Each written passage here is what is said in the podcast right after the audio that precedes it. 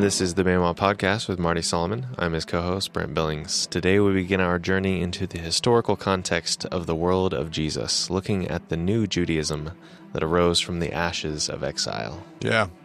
This whole, I don't know how many podcasts we're going to be looking at, like 10 podcasts we're going to do on the context of the world of Jesus before we jump into the biblical text. So critical. Context is everything. Speaking of context, Yes. We have a special guest again. We have a lot of things, but but special guest Jim Feicht here again, BEMA Studios. Here you are, still. staying and studying under the rabbi. That's right.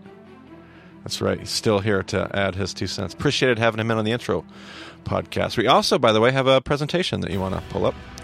Be very helpful. Lots of photos and pictures. We're going to be talking about some things today. Picture heavy presentation. Yes, very much so. So definitely pull that up. It's going to be very useful. Going to be a lot of that in this uh, in this session. I think a lot of pictures because context is so important. Like I was saying, and um, funny story. Uh, Aaron Couch and I were in Turkey doing some scouting this last year, and uh, we were at uh, Antalya, which is the port on the south side of Turkey, modern day Turkey, uh, Asia Minor in biblical day where uh, same harbor that Paul would have sailed into for a little bit of context.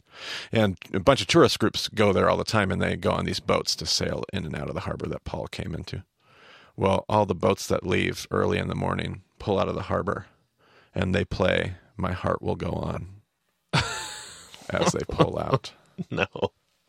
And Aaron looked over at me and said, Boy, context matters, doesn't it? Yeah. Not the song that I want playing for me as I pull out of harbor on a ship. In case you don't know the reference, that is from the movie Titanic. Oh man, I can feel like an insertion here, a BEMA podcast insertion. I don't know if I really want to do that. I'm, I'll consider it. I've actually never seen the movie, but I do know that that song is from Titanic. Yeah, absolutely. A little Celine Dion. Whew. Man, obscure pop culture reference number one. I don't think that's very obscure. It's one of the highest grossing movies of all time. It's true. This is true. All right. So here's what here's what I want to here's the point that I really want to make today about. Uh, I want to talk about the like Brent was saying in that opening line.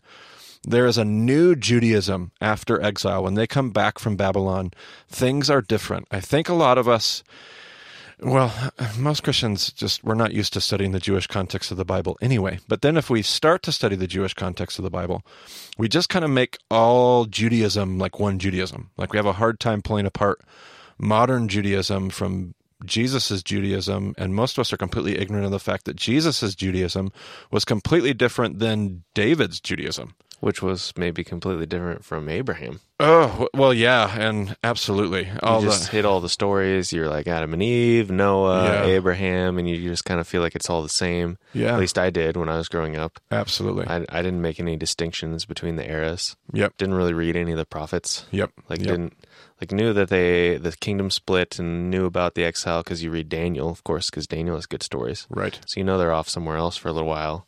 right. But like I never made any distinctions about any of the different eras. Yeah, absolutely. Yeah, and so like we we got done with session two recently. Session two is a different kind of Judaism. Uh, it was a Judaism that was struggling to really understand the plot of God's narrative and the mission of God and what their call was in the world. Like they were struggling with obedience. Um, in fact, a lot of scholars even wrestle with how much of the Bible did they actually have. I mean, we have this weird, obscure story of Josiah, his era, and they're cleaning out the temple and they find a scroll, not multiple scrolls, but a scroll in the temple as they're cleaning it out. Like, how much of the Bible did they even have? How much did they know? A huge historical discussion about that. We'll talk more about that in that in this session, I think, but more on that later. Um, how much did they have? How much did they know? We don't have any evidence that they ever observed a Sabbath year, a year of Jubilee. In fact, the biblical text will seem to insinuate they never did. So, It's not Sabbath years. uh, I mean, we we don't have a record of them doing that. And how much trust, by the way, would that take? Like, not to throw them under the bus, it'd be a, to observe a Sabbath year. I've talked to farmers in our world here. What a what a massive act of trust it would have been to just let the land lie fallow and we just don't know. We don't know from history how much they did, and, and we kind of assume from the biblical narrative and what pieces we do have from history They were they struggled at that point in history. Uh, what we might call Sinai Judaism, Davidic Judaism, whatever you want to call that period of Judaism, um, Judaism 1.0 was a totally different Judaism than post Babylon, post exile Judaism. Um, one of the questions I love to ask my students, uh, I'll ask you, Jim. Uh, did the exile did, did did the exile in Babylon work? Did it work? God sent them off to exile to discipline them. Did it work? Yes, it did. Did, it did work, didn't it? It did. I think most Christians would typically respond to that question like, "Well, no, they came back and they still missed the point." And Jesus, and they did. They missed. They missed some things. I I would assume that we're missing some things. Absolutely. I, I would think that Christians today we're probably missing some things. I don't think like with all of the Holy Spirit and Jesus stuff that we're aware of that we understand everything appropriately. So um, yeah, sure they they miss some stuff. Sure that they and we're going to talk lots about that. But this the exile did work because they came back totally different. The Judaism that Jesus lived in the midst of was not the Judaism that David ruled in the midst of. It was completely different. So, in order to communicate that today, I want to talk about synagogue. And we don't know historically exactly how the evolution of synagogue came to be. Lots of discussion. But mo- most scholars that I'm aware of are, seem to be fairly confident that the idea of synagogue started in Babylon, in exile. You have a destroyed temple sitting in Jerusalem. You have been carted off into exile in different parts of the world, but let's just say Babylon for ease of conversation. And you have lost the centerpiece of your worship. Um, like, what was the only centerpiece of their worship, Brent, when they pre going off to Babylon? What was like the one, the only? Did they have any church buildings? Did they have any? Well, they had a temple. And that was it, right? Was one it? building, one location, and that building's now destroyed. And you have to somehow create the the only central centerpiece to your faith is now lying in ruins. You have to kind of reinvent yourselves as you sit in exile. And so out of this somehow arises synagogue. Almost everybody seems to believe it did not start as a building. Whether or not they even built synagogues at all in different places during exile, post exile, is a huge question. It started with groups of people in what we would call living rooms, just homes. People gathering together um, to talk about the story of God, to talk about the text of God, and trying to find a, um, a way to express and to understand their faith. And so synagogues probably start more like what we would call house churches, house synagogues. And eventually, maybe after they move back home under their own, what we might call freedom, after all of that, they uh, they might start building some buildings, very humble at first, and then they become more and more and more elaborate. Especially uh, after the time of Jesus, they become more and more elaborate in their construction. But eventually they do come back, and eventually, at some point in that silent years, in at least a century before Jesus, and possibly even maybe even a century even before that or more, uh, before Jesus steps on this earth, they're building buildings that we're going to reference and call synagogues. And I think we can learn a lot just by studying synagogue itself. And so we've got on your presentation, we've got a diagram that we're going to reference because there are seven elements to synagogue. Not all of them are going to be seen on this diagram, but uh, Brent came to us, uh, came with us to Israel, um, and got a whole lot of pictures of different synagogues. So we're going to try to use our pictures and our photos and our diagrams to try to talk about seven elements. Now, it's important to know not all seven elements are always found in every single synagogue that you're going to run across. Um, but these seven elements are consistent. Uh, a lot of synagogues might have five of seven or six of seven, but the seven show up consistently in multiple cases in different synagogues that you find. And if you're listening in a place where you can't stop and actually look at these right now, the the diagrams and the pictures will be labeled so you can go and look at it later Right. and say, "Oh, that's what. Okay, I see what Exactly. they meant." Yep. Yeah, the diagram that you're looking at is actually a recreation, an artistic recreation of a synagogue that you'll see pictures of from Brent in this presentation of a synagogue in Gamla. Gamla was, we'll talk about later, was a zealot compound and is located north northeast Sea of Galilee. Um, and uh, they recreated what they think that synagogue would have been like when it was in full construction and uh, or finished construction, would we say, fully constructed. And uh, we're going to use that diagram to kind of point out a few things. So the first thing that we're going to talk about outside the synagogue, uh, usually almost always, you're going to have a mikveh. There are synagogues that didn't have a mikveh, but on that diagram there, you see a pool sitting outside the door, and that was a baptistry. Uh, Jews, we'll talk more about mikveh in future lessons, but Jews had um, uh, they had two different forms of mikveh: an Essene mikveh and a Pharisaic mikveh. We'll talk more about those later as well. But the Pharisee mikveh was a ritualistic cleansing. And before you wanted to come in to worship God, before you entered that synagogue, and I think it's important to note as we get into this, synagogue was synagogue meant to replace temple? No, Not at all. Right? We're never going to replace the temple. they still have the temple in Jerusalem at this point. At this point, prior to Jesus, prior to AD 70, when the temple gets destroyed, they have uh, they have a temple, and so it's, you're very, very uh, adamant and careful that synagogue is not replacing temple. In fact, um, prior to AD 70, synagogues were always built with the doors going away from Jerusalem. Um, wherever Jerusalem was, your door exited away from Jerusalem because you never wanted to assume that the the synagogue was replacing the temple. After the destruction of the temple, they flipped it, and uh, it was just a way of mourning the loss of the temple. But synagogue never replaced temple. That's not the same thing, and it doesn't function in the same way. But before you even went in to gather around the text as a community, you wanted to make sure that your heart was right before God. And so mikveh was a ritualistic cleansing that you would do, not just a con- it wasn't a conversion baptism like we're familiar with in the Christian tradition. It was a uh, you would do this every day in a lot of cases, but you would do it every week before you entered synagogue. You wouldn't enter synagogue without cleansing yourself in mikveh. the same way that you take a shower when you get up in the morning before you Yep. go out to do whatever. Yep. Daily ritual. Yep, absolutely. And so this uh, this mikveh there, um, and then Brent's got a photo of a mikveh, probably one from Gamla there. So back to that diagram. Second thing that um, we might uh, look at here would be um, uh, basilica. Would be the second thing.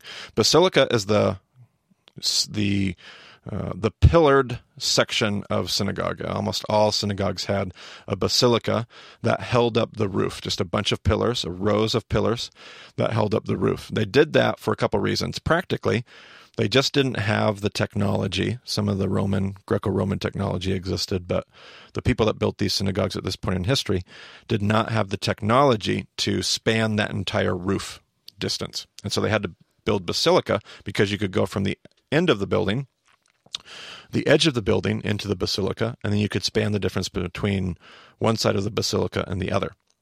And that's how you would build that. But the other thing that it allowed was you'll notice you have this elevated uh, portion of the building with windows. And the one thing that they said is you you read God's light by God's light. And so you read Torah by sunlight. And so you always created a way for the sunlight to get in uh, to the uh, center of your synagogue so that you could read Torah, read the light of God, the word of God. Your word is a lamp unto my feet and a light unto my path. You're going to be able to read the light of God by light from God. So that's basilica. And so just to be clear, in Yes. its constructed form, the roof was completely covered. It was Correct. just the windows on the side of that raised portion of the roof. Yes, and lots of things are different. Lots of synagogues did it in different ways, but they always had some way, typically, to let the light in. Always be careful of making absolute statements, but Of yes. course. yeah, absolutely. You have the right idea. Now, in the middle on this diagram, there is nothing represented there, but in the middle of the synagogue, like dead smack dab in the middle, is going to be the Bema. Now, typically, when you hear people talk about it, especially in a Jewish context, it's going to be pronounced differently. We've always called it Bema for a lot of different reasons. Partially just me learning how to say my Hebrew uh, over time, and partially because I never wanted to get confused with the Bema seat of judgment in the New Testament in the Greek. I wanted to distinguish between the Greek and the Hebrew there. Um, but bima, bima, is the center platform in the middle of the synagogue. It might be stone, it might be wood, but it's not massive. It's not a huge stage. It's not a huge, um, elaborate platform. It's usually just a slightly raised platform that somebody's going to stand on when they read the text. One of the most moving things for me as I studied uh, Bima was it sits in the center of the room. Uh, later on, after synagogues are influenced by Western Hellenistic thought, that bima is going to move closer and closer to the front of the room. It's going to start to look and resemble much more of a stage. And if you go into a synagogue today, bima is very much a, a, Greek stage setting. But in that second temple period, that world of Jesus, bima sat in the center of the room. And that was symbolic because we gather around the text. The community comes in and they literally gather around uh, the text. Versus in our world, what's the, Jim, what's the image that we have in our, you go to church now, and do we gather around the text? Absolutely not. Where do we typically gather in our churches? Uh, we usually sit in like stadium seating or bench yeah. seating, and up in front of us is the stage. And... Right. Got some performers. We're the audience. Yes, sir. Yeah, it, it just mirrors our Greek world, and that's. I mean, there are good reasons for that. It's not throwing our whole culture under the bus, but I, I could, I could use a world where we gathered around the text. One of my favorite churches. Um, uh, that I ever was connected to was a very large church, thousands of people, and they purposely built their church around a central stage and an audience that sat in the round around the stage in order to mirror this idea. Instead of coming to watch uh, something happen in church, instead of coming to be a spectator, and we have all kinds of stuff that reinforces this worldview. I'll get done preaching a sermon. What does everybody tell me, Jim? What does everybody tell me? It's in the text. Well, well, yeah, but what do they tell me when I'm done preaching the, the sermon? I'm out in the hallway, I'm out in the lobby. What does everybody come up to me and say? It's a good sermon. It's a good sermon, right? That's a good job. That's a good job. What, wait a minute. What? I'm. That's a good job. Wait, uh, what was I doing? I, I'm participating with the community in worship, but we have all this language that insinuates I was the performer. I was the one doing the action, and everybody else was just kind of watching.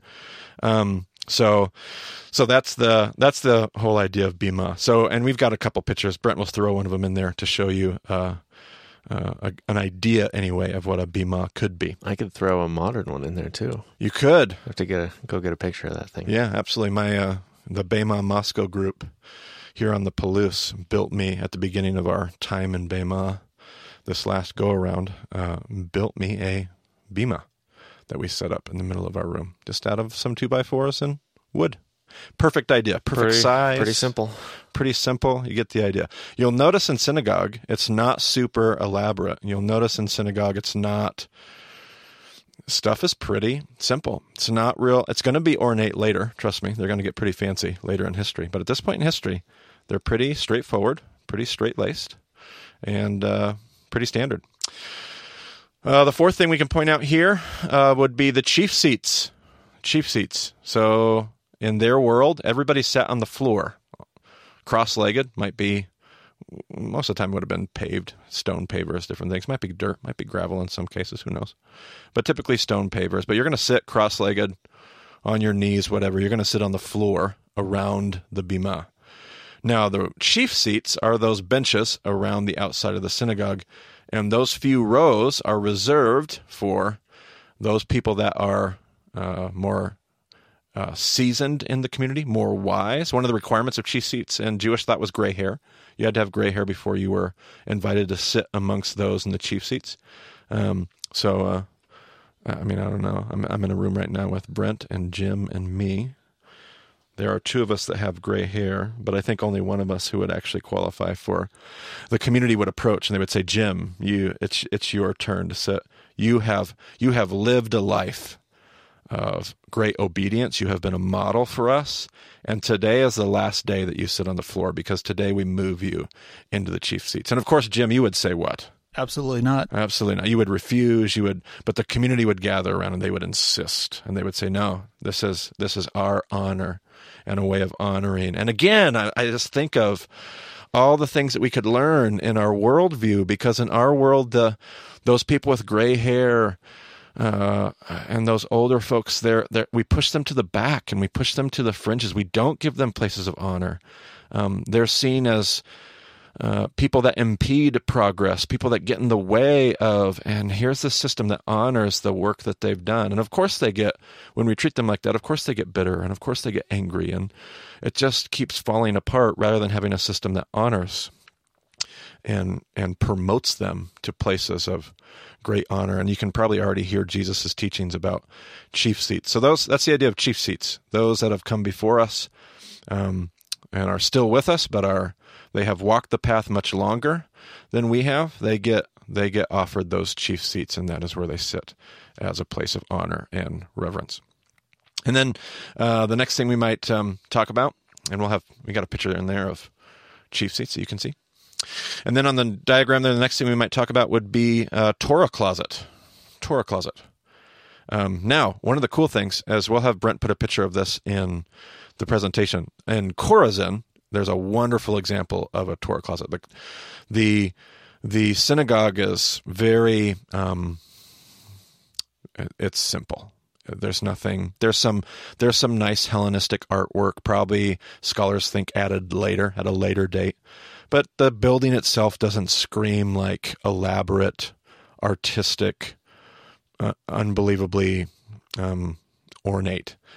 But the Torah closet. Do you remember the Torah closet in Chorazin, Brent? Uh, vaguely. Yeah, uh, that was where they had put all their artwork. I mean, beautiful geometric designs, a huge hand carved stone archway to go over the top of the Torah closet.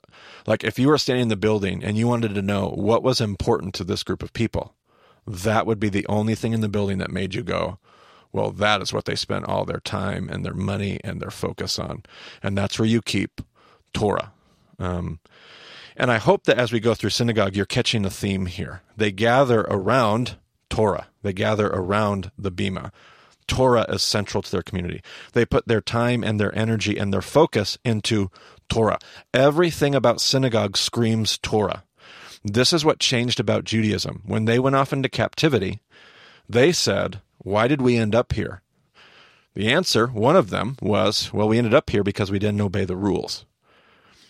And yeah, there's it's far more complicated than that. But one of the answers was we didn't obey the rules. Well, why didn't we obey the rules? Because we didn't what, Brent? We didn't know them. We didn't know the rules. And so they came back a different kind of Judaism because they said, never again. Never again will we not know the rules. We will be a people that know. And they created an entire system. They created an entire gathering, an entire building around knowing Torah. Bema, Torah closet. Another thing that would reinforce that is our next item, and that would be uh, Moses' seat. Again, you can't see it in the diagram. It's not something that's there, but we'll have uh, a picture there of an example of what a Moses seat could be or could look at, could look like. A couple actually examples that you'll see in the presentation. One in Sardis, and probably one in Chorazin. And this is a place where the reader, whoever was chosen to read the text, there are no ra- there are no clergy in synagogue.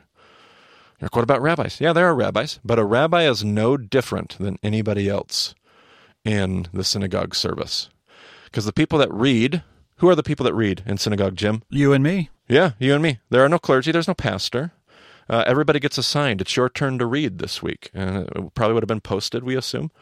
Maybe the bulletin board outside of synagogue posted whose family the Feicht family has the reading this week. The Solomon family is up next week. The Billings family the week after that. And somebody who has been bar mitzvahed is going to read the text. Somebody gets to read the parasha reading. I think we've talked about that before. Parasha reading. Maybe we have, maybe we haven't. There's so much to cover. We'll get to it. We'll get to it later. So in, much to cover. Uh, in a particular gospel, I think. Yes, yes, yes, yes. So, um, so there would have been a Torah reading, the books of Moses, and there would have been a prophet reading. Um, and somebody was assigned to do that reading. Well, whoever was assigned to do the Torah portion for that day sat in the Moses seat. And it wasn't somebody special. The only synagogue that Jesus ever read in was a synagogue where? Jim? Where was Jesus from? Nazareth. Yeah, the only synagogue that he ever read in. That was his hometown. That was the only synagogue that he was a member of the community. Now, he taught in all the synagogues, but not during synagogue service. He would go to a synagogue and teach when service wasn't going on. And you could attend a synagogue service if you were in Chorazin. Jesus taught in Chorazin, but Jesus never read in the service in Chorazin because a rabbi is no different than the only people that read in Chorazin are members of the community of Chorazin. And uh, and so that that becomes um, something that we end up seeing, and that's the Moses seat. So How we'll often a, did they have the synagogue service? Every every Shabbat, and um, it seems like in some places in the Galilee, They would do synagogue service on Friday evening as Shabbat started. Um, and that gave them all of Shabbat to rest on the next day, what we would call Saturday. In most of Judaism, they do synagogue on Saturday. They do synagogue service on Shabbat itself on during the day on Saturday. So that we seem to have some differences historically, but most of Judaism would do once a week on Shabbat. So that gives you an idea of what we're working with. And we got one more element there. That's the first six. So we've done mikveh, we did basilica, we did bema, we did uh, chief seats, we talked Torah closet, we talked Moses seat. The last thing we want to look at here is the study room. And every synagogue had a study room, some of them much, much bigger than others. Um, the study room size. Do you remember the largest study room we've ever found? Brent? The largest one. Or Jim? Anybody remember? Where was that one at? I don't know. I remember Gamla being the smallest one. Yeah, and not the smallest ones I remember ever found, but it was small in comparison to some of the other huge synagogue. Probably Gamla probably could seat. We uh, we estimate a couple thousand people in Gamla sitting synagogue, and that study room. Uh, you could probably even throw a picture of it in there if you've got one. And It's kind of a joke. yeah, uh, how many people do you think you could fit in that comfortably? I don't know. Uh, Comfortably? Don't Yeah. Like five. yeah, maybe 10 or 15 in their world.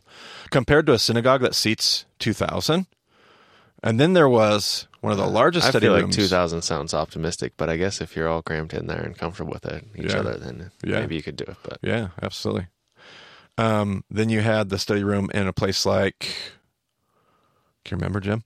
I want to say Caesarea. Oh, man, not quite. There's a cool synagogue there. We never went to see that one, but that, there's a cool one there. I never took you guys to. Don't I- tell anybody. oh, yeah, I didn't get to go there. Yeah, I haven't taken anybody there. I've done some scouting there, but I didn't take anybody there. It's a pretty cool one. It's got a balcony, two decks. It's pretty sweet. A little small, but pretty cool. I Um, remember being there. I just can't think of the name of it. yeah, Capernaum. Capernaum. We'll talk about Capernaum. That was like the Harvard or the Yale of the Jewish world. And you can tell when you look at their study room because their study room is almost bigger than, in fact, square footage, I'm not sure. It might even be bigger than um, the actual. And there's not many chief seats. There's only like one, maybe two rows at the most of chief seats in Capernaum because that's where the young people were studying the text. So you didn't have a bunch of gray haired people. But you had this huge synagogue and a huge study room. And you can just look at the study room. And, and I know we got a Bema listener out there. I won't call her out by name. Uh, she disagrees with me on this one because she doesn't think that the indication of the size of the study room, and that's a good point because rabbis didn't always teach in the room. Rabbis taught out and about, just like Jesus did, taking their disciples out, and it's it is a possibility that the size of the study room doesn't indicate their devotion to the text. Um, but there's also a good possibility that it might, and it might at least give us maybe a hint. Maybe it's not the only indicator, but it may be a hint uh, indicator. Well, Uh, a study room would be storage for other scrolls, the non Torah scrolls, or Yeah, and that's a great point. You don't need extra storage for scrolls because you have so few. So in their world, um, you don't have, unless you're a place with a ton of resources or just a huge amount of people, you don't have a whole Torah scroll. You don't have all the Hebrew scriptures. You only have, people estimate that a whole Torah scroll in their day would have been the equivalent of about three quarters of a million dollars, about 750,000 bucks um, equivalent today to today's wealth. So it's like building a church building. It's like building a, I mean, a small church building, but you get the idea. It's a huge, huge expense. What you probably had was you probably had, maybe you had Leviticus and you had Isaiah and Habakkuk and maybe Esther. And but if you wanted to study Deuteronomy, well, you had to go to the next town over, about eleven miles away. They had Deuteronomy, and if you want Genesis, which raises a really important question, which is if you don't have all the scrolls, what's your what's your question, Brent? how do you know them? Yeah, how do you know them? Which leads to our kind of my closing conversation for this podcast. Jumping off of that study room conversation, um, synagogue wasn't just about a worship service once a week. Synagogue was about an entire way of life and an entire um, mindset, worldview, lifestyle centered around Torah, centered around text. But with that also came an education system because they knew that if they were going to learn their text and never forget the rules again, they were going to have to teach it to who? To their children. their children. They're going to have to pass it on to their kids.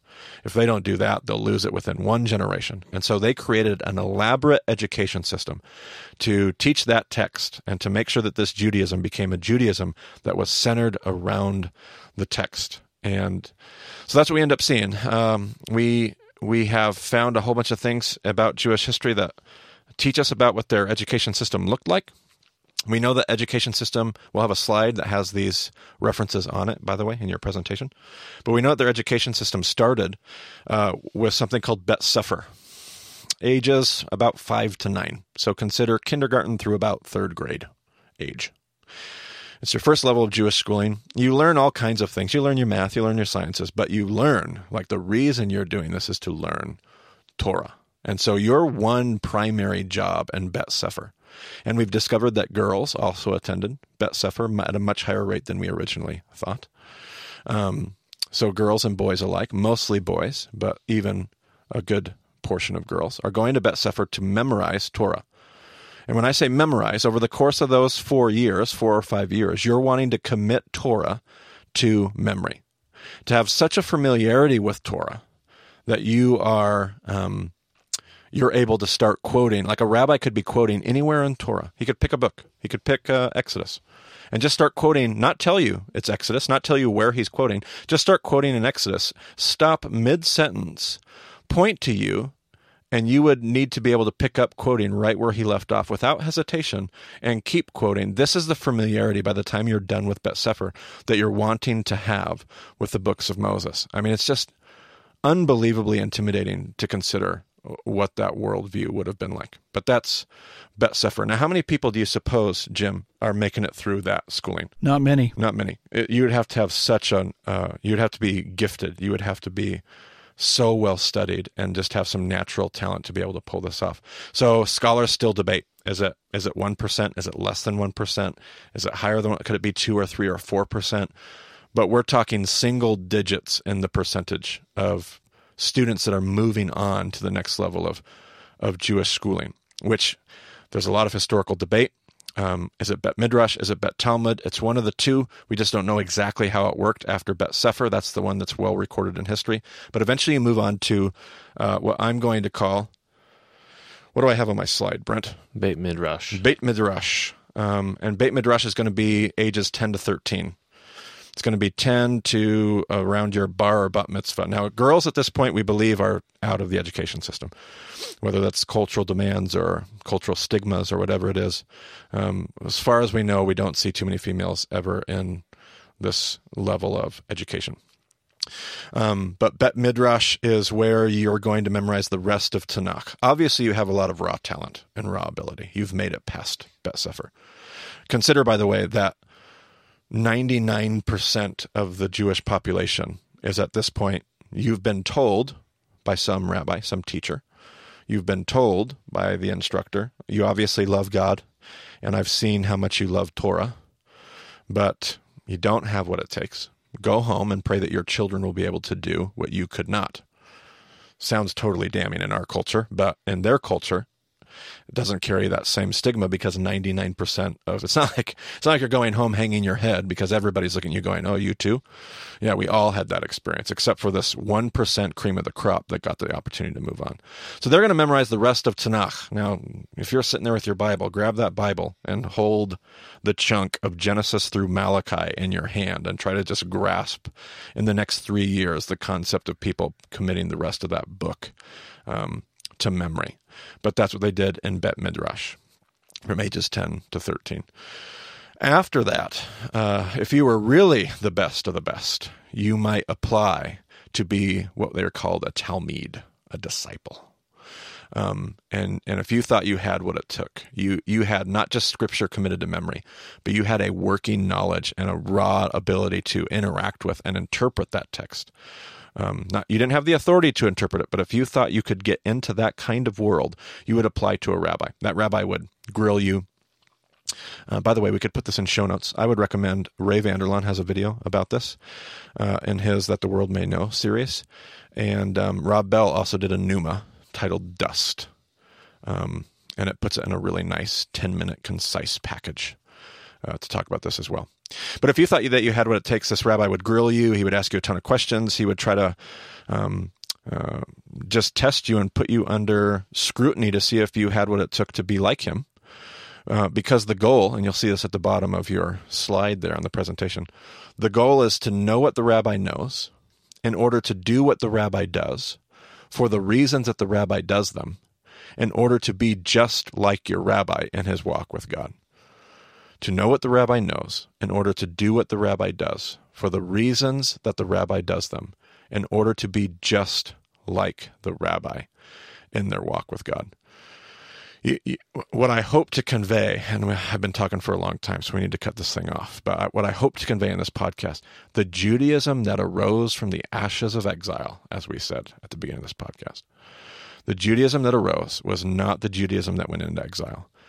And I know that we love as Christians to throw Judaism under the bus and the Pharisees, and we talk about they're just so legalistic and they they just miss the point and how could they be so stupid? I think we need to really check ourselves before we do that because this was a people. If we had a fraction of the devotion to the text that they had, uh, we'd be making massive steps forward.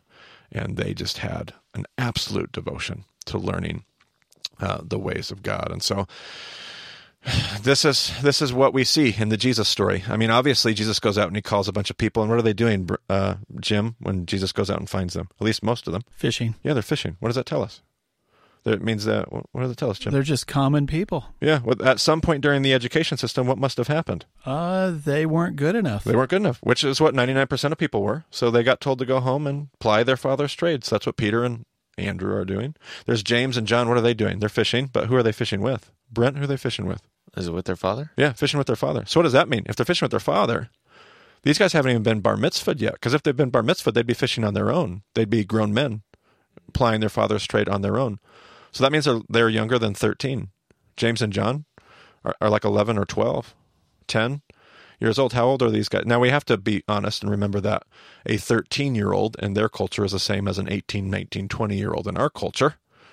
But even still, these are young kids. These aren't 30 year old bearded men that we see in all the videos and movies following Jesus around. These are these are young kids. And we'll talk more about that because there's good evidence to suggest that Peter was the only one that even gets close to maybe 18, 19, 20, 21, maybe, maybe, but probably not. We'll talk more about that later. But these are these are young kids and somewhere along the way, just like Jim pointed out, they've been told you obviously love God and you love Torah, but this isn't for you. And Jesus goes out and he walks on the beach and he calls them. And have you ever been in Bible studies? And everybody, what is the observation that everybody makes, Jim? When we're, we're sitting in Bible study and they drop their nets and everybody asks the question. What's the question that they always ask? Why did they drop their nets? Yeah. Why, why did they, uh, why did they, I can't believe they just dropped their, can they, they just dropped their nets and left? I can't believe they did that. Well, yeah, they just got given like this they didn't even go home to give their mom a hug. Yeah, my goodness, they just they just left everything in the water. Yes, I mean they're jumping out of the boat. They're yelling at their friend who's hundred yards away, like, "Hey, bring my boat to shore. Tell Dad I got invited to go follow a rabbi." And trust me, their parents are not upset when they get home or when they don't come home, and somebody else brings them news to them. Their their family throws a party because somebody, some rabbi, invited them to be. Scholars estimate maybe a hundred Talmidim, maybe a hundred disciples in the first century. We know of five rabbis in the first century Jesus, Gamliel the elder, Gamliel the younger, Hillel, Shammai, that whole era of about 100, 150, 200 years. We know of five, six, seven rabbis. We assume that maybe there was more. So maybe there's what, 10, 12 rabbis? Some rabbis had one disciple, some rabbis had multiple disciples. So scholars estimate what, 100 disciples a hundred disciples in a people group of six million Jews. I mean, that's the small group of people we're talking about here. But, I think, but that, even on top of that, like those are the people who have the instantaneous mid-sentence recall. Oh, absolutely. But the entire culture has yes. this devotion to the text. Yes. Where their familiarity with Torah oh my goodness vastly beyond what we have today. Even the ones that get told to go home could run circles around a whole room of us educated, internet educated, doctrine, Bible believing evangelicals today. Um, even even some of the least educated people in their day knew their text because they didn't have it. And the whole reason we got into this was you were asking about scrolls. And we asked the question, how do you know? You know because as a community, you've committed it to memory.